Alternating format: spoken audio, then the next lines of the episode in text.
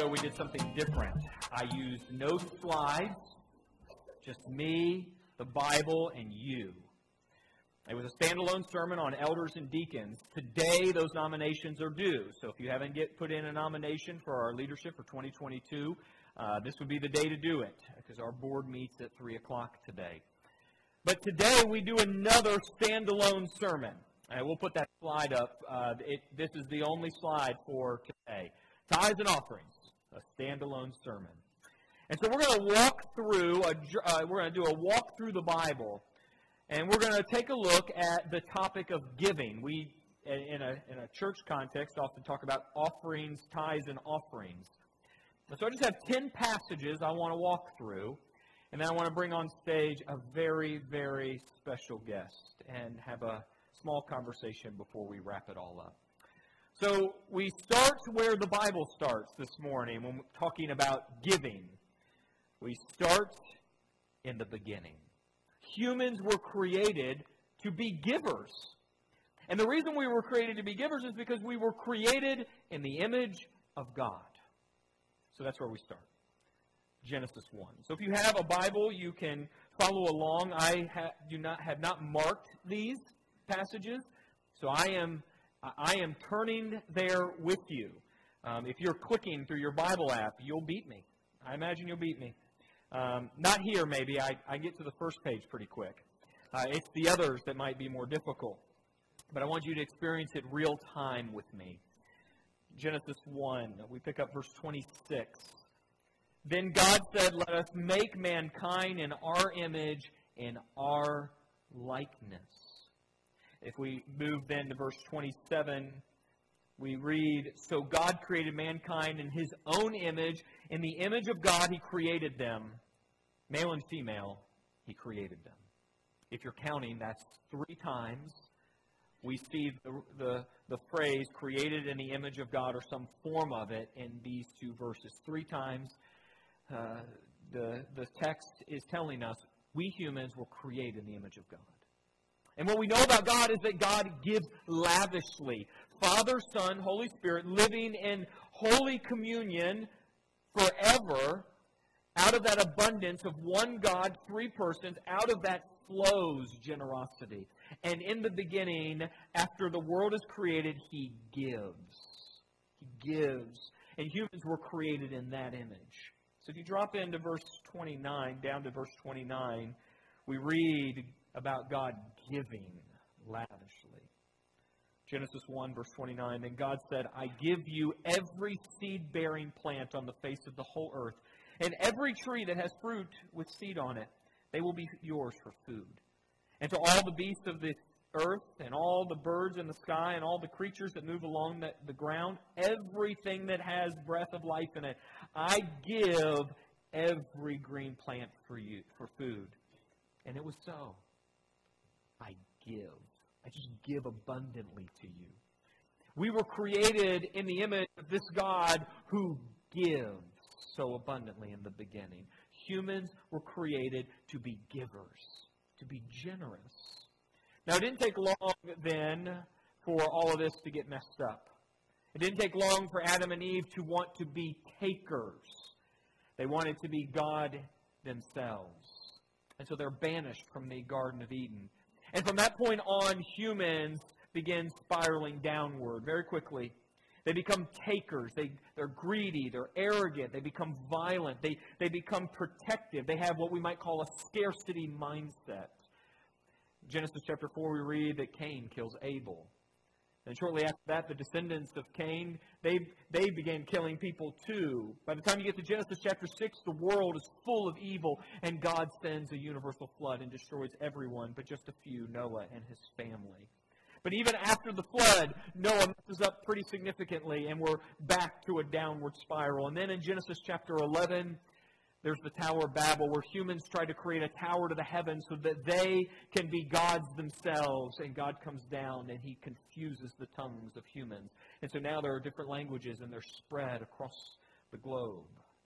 Humans, all about taking, all about hoarding, greed and arrogance and violence. This is the story. This is our story. This is the human story after Adam and Eve were banished from the Garden of Eden. But then God calls Abram, who we will we know of as Abraham. He calls Abram and says, I want you to go to a land, and I'm going to make you a great nation, and through you I will bless the world. I'm going to just give abundantly to the world through you. And there's this story of Abram where Abram at one point actually goes and he rescues his nephew Lot. There's this alliance of kings that comes against another alliance of kings, and the bad kings take Lot, Abram's nephew. And Abram gets wind of it, and so he goes and he confronts, he attacks the, this alliance of bad kings, and he rescues his nephew Lot. And after all that happens, one of those good kings comes and they're having a celebration, and Abram comes to this moment, and the, what, what, um, what the Bible who they, the Bible refers to as the King of Salem comes, and it's this moment of celebration, and we read what happens in that moment. It's very important. It's one of those stories you probably just glide right over, but there's this important element here that tells us the way, the trajectory of God's people. So it's in Genesis 14. Genesis 14. So here we go. Genesis 14. We pick up verse 18 in the story. Genesis 14, verse 18. Then Melchizedek, Melchizedek, the king of Salem, brought out bread and wine. He was a priest of God Most High. And he blessed Abram, saying, Blessed be Abram by God Most High, creator of heaven and earth. And praise be to God Most High, who delivered your enemies into your hand. Then Abram gave him a tenth of everything. Then Abram gave him a tenth of everything. So you have this moment where one of these kings, Melchizedek, king of Salem, comes to celebrate this victory where Abram played such a role there's a declaration of worship to the God Most High, and Abram gives a tenth of everything. This is a sign of worship. Thanks be to God, gives it to the king of Salem, Melchizedek. Interestingly, just side note, later when we get into the New Testament, Melchizedek is supposedly, this is the Hebrew writer says, that Melchizedek is the line, the priestly line from which Jesus comes from. There's a lot behind all of that. But what we see here is that Abram is giving to who will be, who will be, who at that point is the, uh, is the head of the line of Jesus. Abraham gives a tenth of everything. Abraham gives a tenth of everything. So what we see right here in this moment is part of what God is doing when he's as he's forming a people, and this is very early on. His name has not even been changed from Abram to Abraham yet. What we see is as God is forming a people through Abram, who will become Abraham, giving is involved. And Abram gives tenth, a tenth of everything. As a sign of worship, of thanks be to the God Most High. So fast forward now. God's people go into Egypt.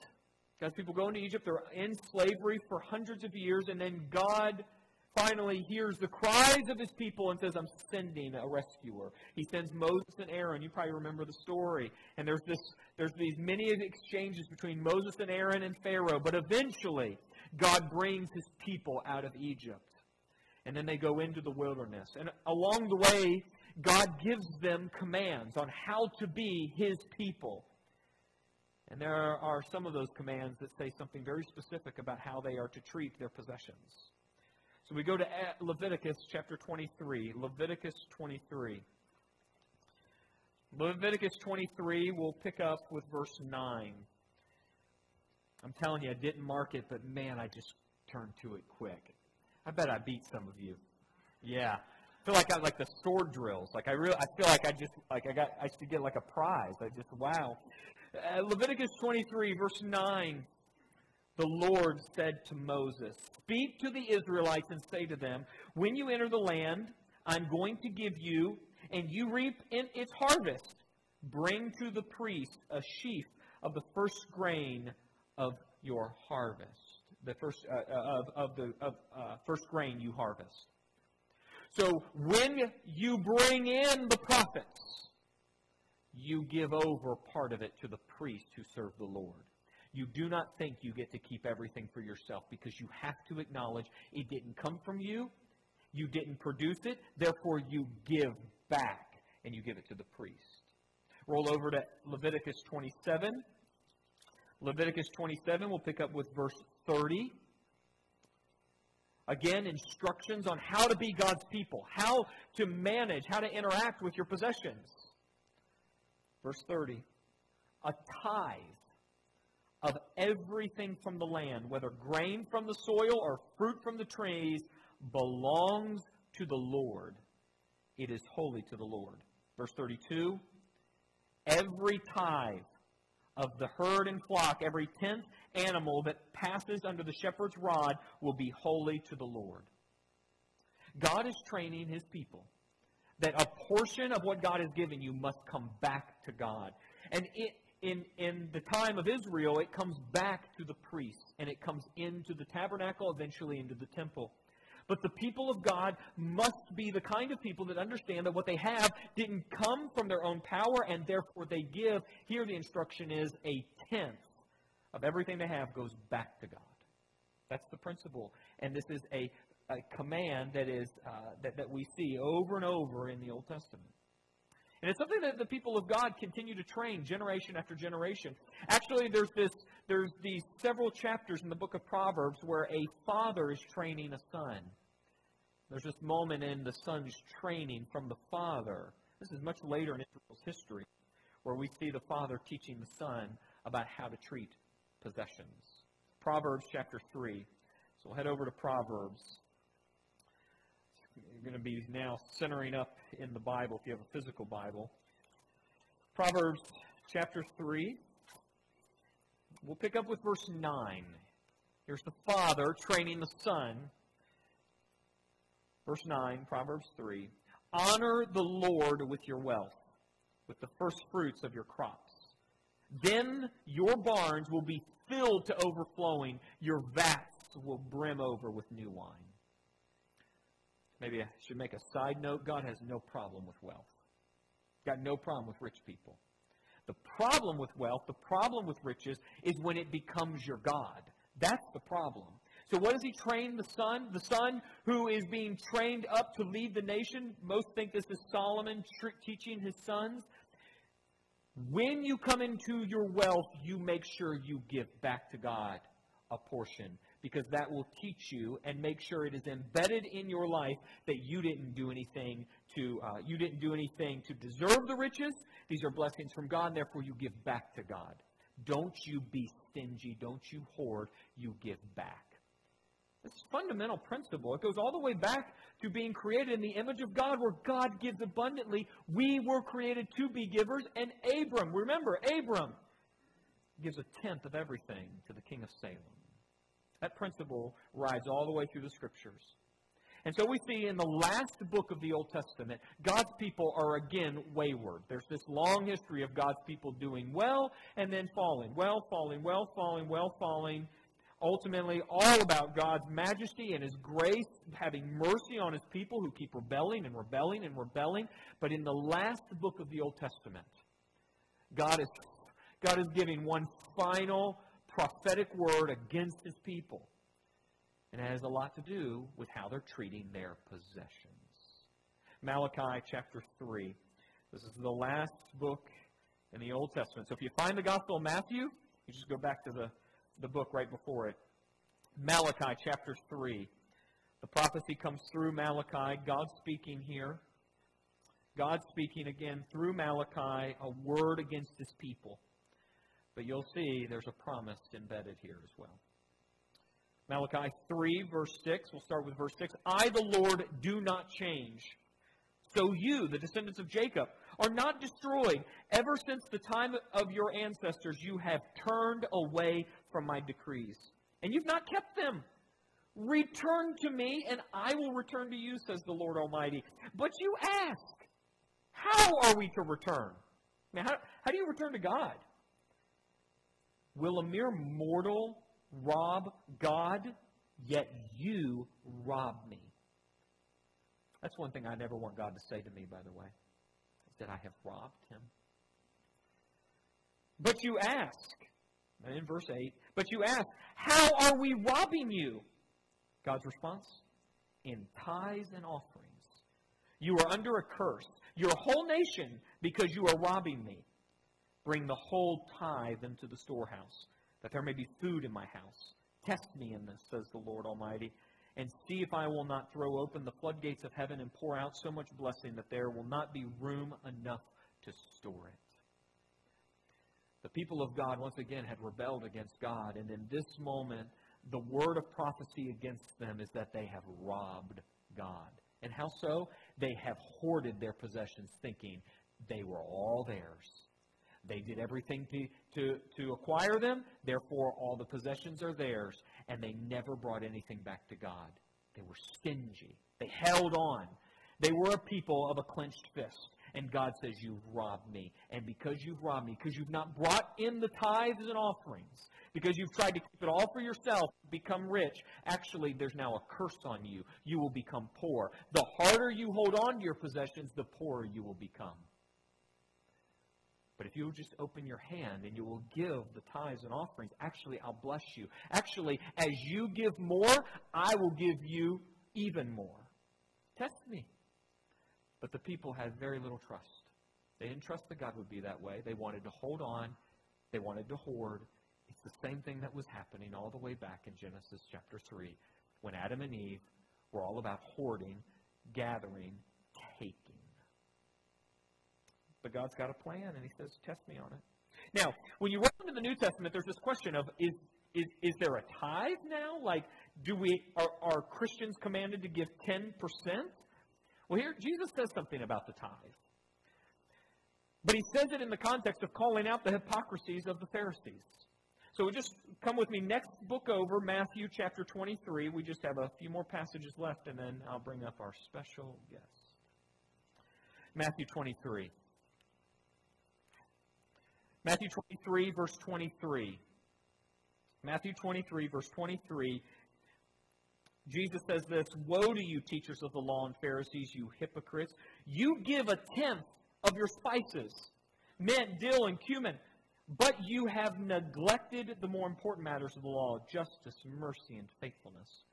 You have, should have practiced the latter without neglecting the former. Oh, you should have given 10%. You should give back to God. But in giving back to God, you shouldn't just give the money over you shouldn't just give the spices as the requirement that God has for all of his people and then along the way oppress everyone else. No, you give a tenth of your money as a sign of your worship to God, and you also do justice helping anyone else that needs help as well. You don't forget either one of them. Do the tithe and do justice. They're all the same. They're all in the same mold. So that's what Jesus has to say. At least that's one of the clearest places where Jesus speaks. Now, as we move into post resurrection, uh, the post resurrection people of God, that is, those people that begin to form around Jesus, around the gospel of Christ, the death, burial, and resurrection of Jesus, when you begin to take a look at those letters and see what does Peter or Paul have to say about the tithe, they don't say much. Actually, we don't ever see them giving the command to keep the 10% tithe. But the principle is embedded in what, especially the Apostle Paul has to say about giving. So we don't just like let go of the tithe because it never is referenced in any, uh, any of the Apostles' writings. What we do is we take that and we, we bring it together. Systematically, we bring that together and understand that the principle of giving is still embedded in the people of God. Just two places I want to show you. Philippians chapter 4. Philippians 4, one of the smaller letters from the Apostle Paul. So come on over Philippians. If you find Galatians, get to Ephesians, then Ephesians, Philippians. Philippians 4, we're looking at verses uh, 15, uh, 15 and 16. No, I'm in Colossians. No wonder that made no sense. I'm like, I know it's 15 and 16, but those are names. That's not the verse. Verses, those aren't the verses. Philippians 4, verses 15 and 16. He's complimenting the Philippians for their giving. He writes this, Moreover, as you Philippians know, in the early days of your, of your acquaintance with the gospel, when I set out for Macedonia, so when I left you, when I, when I left my time with you, when, when I was with you and then I left, not one church shared with me in the matter of giving and receiving except you only. For even when I was in Thessalonica, you sent me aid more than once when I was in need. This was a giving church. The Philippians were a giving people. They were, they were in the same line all the way back to Abram, who gave a tenth of everything he had to the king of Salem. These Philippians were a generous people. And dare I say, they probably gave more than 10%. They probably go well over 10%. And with just one more passage, 2 Corinthians, 2 Corinthians chapter 9.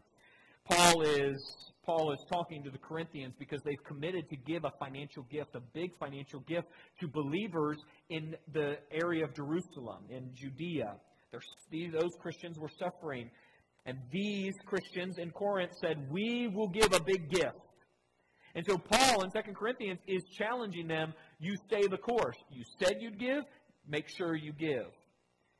And he has this to say. There's both chapters 8 and 9 have a lot to say about giving, but I want to focus in chapter 9 verse 6. We'll read this last passage. Remember this. Whoever sows sparingly, that is throws throws seed. You get the point of sowing. It's a matter of giving. Whoever sows sparingly will reap sparingly. Whoever sows generously will also reap generously. Each of you should give what you have decided in your heart to give, not reluctantly or under compulsion, for God loves a cheerful giver.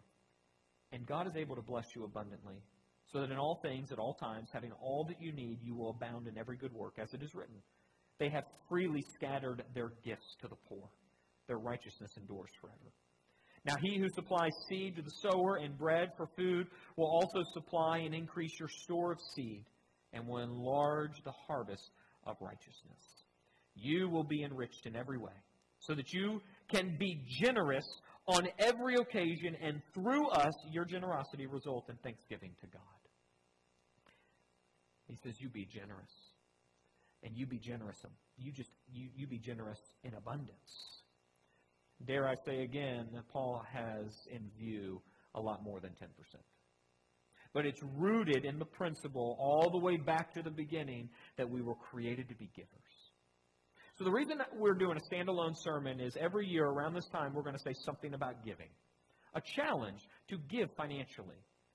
But I want to, full disclosure, I just want to recognize I have a vested interest in you, literally, you, I'm not now here talking Christians around the world. I'm talking you, East 10th Street Church. I have a vested interest in you giving. Because what you will find on the budget in December, when we vote on it as members, is that I get a large portion of the money you give. And my family does too. So, full disclosure, what I don't want to do is use the God card to guilt you into giving. But just know, there is a conflict of interest here. I'm the one with the Bible. I'm the one that gets to throw the God card, and I happen to benefit from your generosity. But hopefully, the goal here, I hope you see, is that that my position, the reason I can do as much as I can is because I don't have to go work 40 hours somewhere else and then do this. So my salary helps support us to do everything we're able to do. That's the point of having a preacher dedicated to teaching and preaching and being able to be in the community to bless others and to be there for you. So that's that's the goal here. But I say that as my disclaimer because man, it rubs me the wrong way when preachers do things like I'm doing without any acknowledgement that all that God talk is really benefiting them and all of their vacations and nice cars and nice clothes.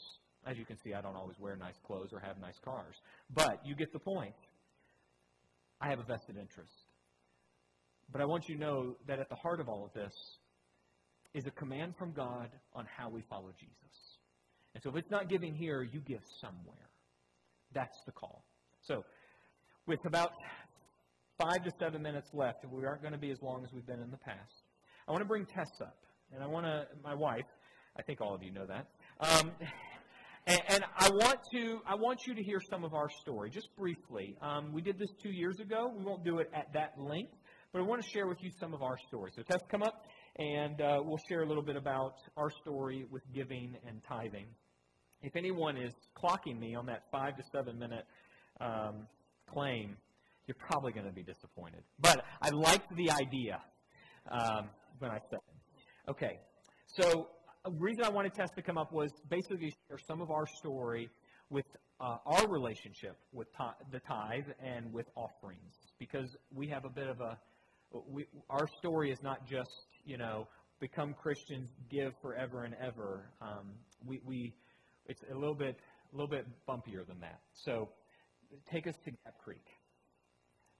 We were giving. So we started marriage. You got to put the mic near your mouth. There you go. Okay. Okay. Um, so we got married really young, and um, what kind of convinced us that we were ready to be married was that Jason had a job doing part-time ministry at a church. We were both in college, and um, both felt very strongly like I was raised Christian, you tithe. When I got a job, my parents made me do that or taught me to do that, I guess. Um, and so that we did that. But then as time progressed, um, we were trying to get more money because we were, you know, struggling like all young people do. Um, and so we thought, well, we're we're giving of our time. We're doing like we're at the church every day. Like we're tithing in other ways other than our money. And so that was sort of the justification of pulling back what we were tithing, because then we're like, okay, if we pull back our tithe and we save it, then we're not like we'll have some money in case something happens, and God doesn't want us to be impoverished or dependent on others. As you can see, it's a very slippery slope for um, for justifying why you wouldn't give your tithe money to church or to some religious organization that is doing good in a wider community. Um, and so then that happened for like a really long time. Long time. Yeah, I mean, Years. yeah, years of not tithing at all. Um, uh, Jason was still in school. I was working as a school teacher. I was we, I was the sole income provider for quite some time. Um, we had two kids. Um, we cashed out life insurance policies and um, inheritances i- in order not like to go to Hawaii or something. This was like to pay for our children's daycare and to put food on the table. Um, And I'm taking lots of student loans. It's all about me, all about my education. Um, and. True, true. Okay, touche, touche. I wish we weren't live streaming this because then I we could deny that ever happened. Okay, all right, go on. Yeah, yeah. Okay. all right. Okay. All right. I'm just listening. Okay. Um, so like, I think part of it, so when we moved to Indiana and we were in full-time, full-time ministry at that point, um, I didn't have a job because of various reasons, so that's another story for another day too. But part of the giving campaign that the church that we were serving at was going through was that everybody on staff did have to tithe. And so then it became,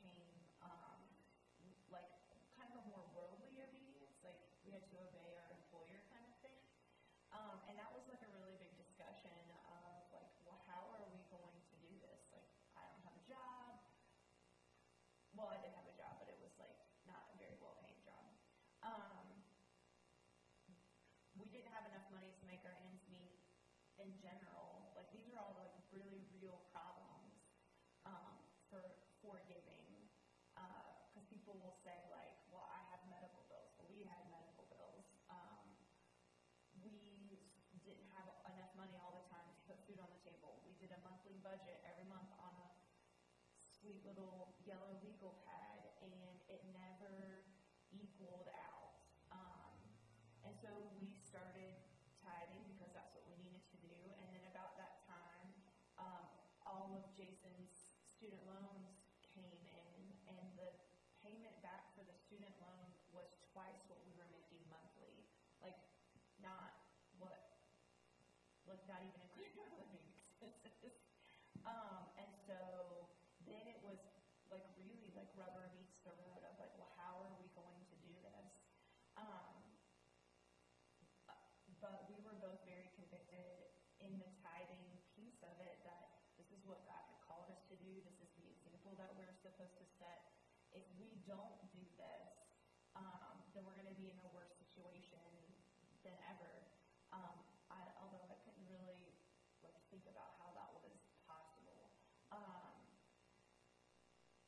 I insert? Okay. Okay. Okay. But, but I think one of the things, a part of our journey was it, it, when we came to this point of tithing, it was like, okay, well, we have to. Like, we were being compelled to tithe. Um, was we had this like moment where we were like, okay, so we didn't tithe for years, and we are in a bunch of credit card debt, a bunch of student loan debt. We're in an apartment, and we have to use credit cards to you know, put food on the table. Okay, well, that didn't work out very well. Like that whole plan of keep back the tithe so we have more money. Well, that didn't work. And it was it was one of these almost Malachi 3 moments like, okay, well, we'll test you, Lord. All right. Like, well, we have to do this. And you know what? Probably not a bad idea to see what happens when we actually obey God in this. So, I mean, it was also a realization that, well, doing it our own way didn't seem to work either.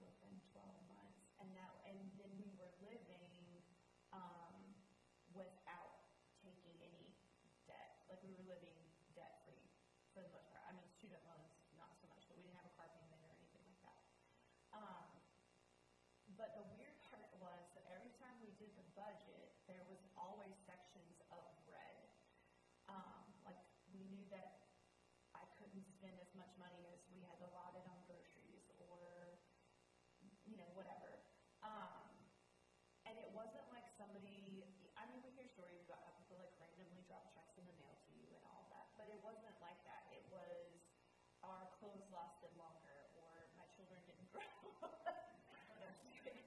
um, they were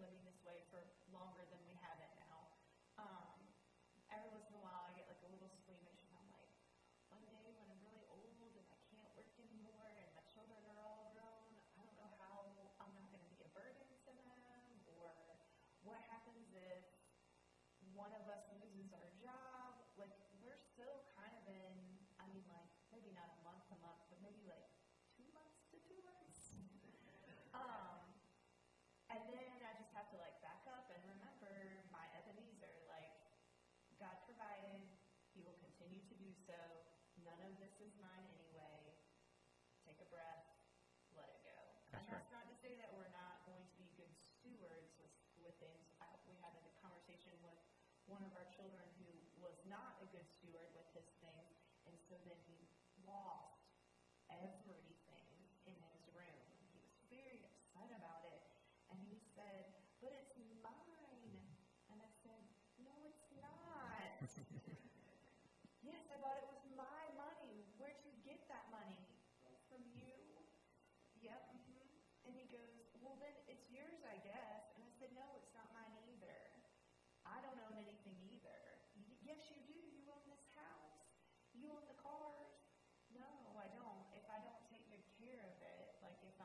gym or I go and spend money on whatever it is that I want to spend money on, um, or I don't keep it clean, then it's going to break and I'm not going to have it to use. So I think sometimes tithing and stewardship kind of get crisscrossed. But um, it was an, an interesting conversation, even to remind myself, like, we have all of these things. We didn't always used to have all of these things. Um, and they can, they can come as quickly as they can go. Ethan, can you bring up the ledger and uh, up here on the front? Bring those two things up. So we'll end with this. I just want you to like know for us, like this whole giving thing is not just something that it's a call to you and then we just get to reap your benefits of giving. No, like so we. Um, I mean, this is Tessa's gig. So Tess, Tess, Tess does the day-to-day uh, details of our money, but uh, she ha- she has this book that that we put together and she puts together, and I don't know which one is. This looks like the current one. I don't know. It, this one says January 2021. Oh, there's a lot of pages. Whatever the case, whatever the case, maybe I can make my point. Yeah. Um, but but on these uh, on these itemized budgets, because we just okay, how much are we making, and then what are our expenses? At I mean, literally at the top, tithe. I mean, it's the first. It's the first item. It's the one that sometimes hurts the most. It's like, man, I could really use that. And we've had this conversation over and over. Man, it would be nice if we had that and we didn't have to give it away.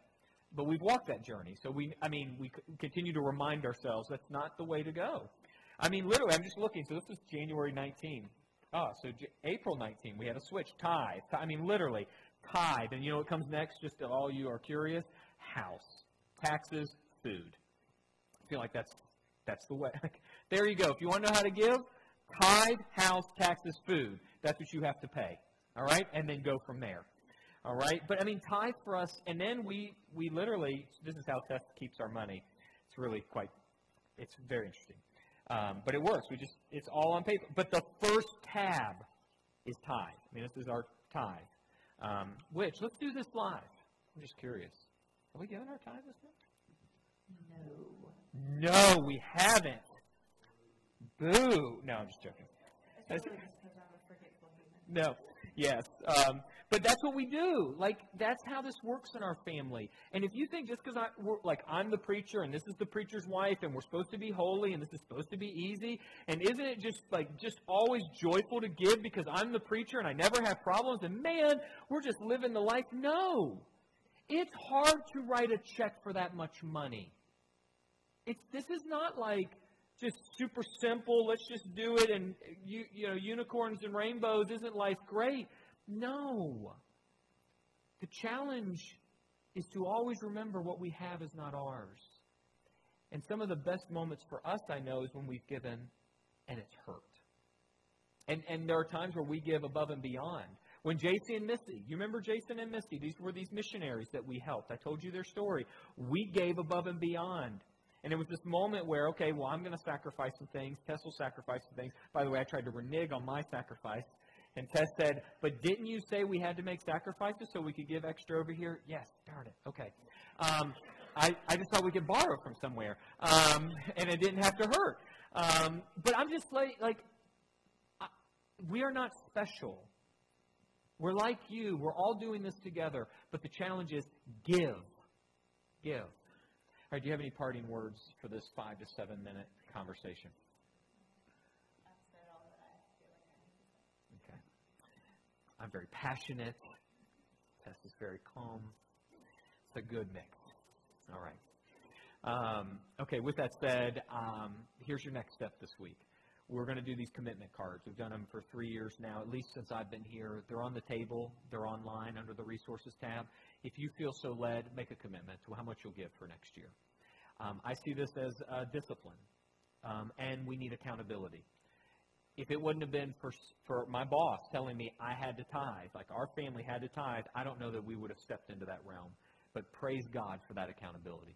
Because now we do it because it's what God calls us to. Um, and man, we could tell you stories about people we know, very low income families that started tithing uh, years ago and how God has blessed them. Doesn't mean they're going to Disneyland every week, but I mean God has provided in ways they never expected. So the call is give. If you're not tithing, start tithing. And give and really test God on that. I think you'll be surprised. And when it hurts, good. It will train you to trust Him. I would say, Yes, I knew you had something else. well, I just thought about this with the commitment. Wayne, did you see this? Don? I'd have been out of here. Go ahead. I'm so sorry.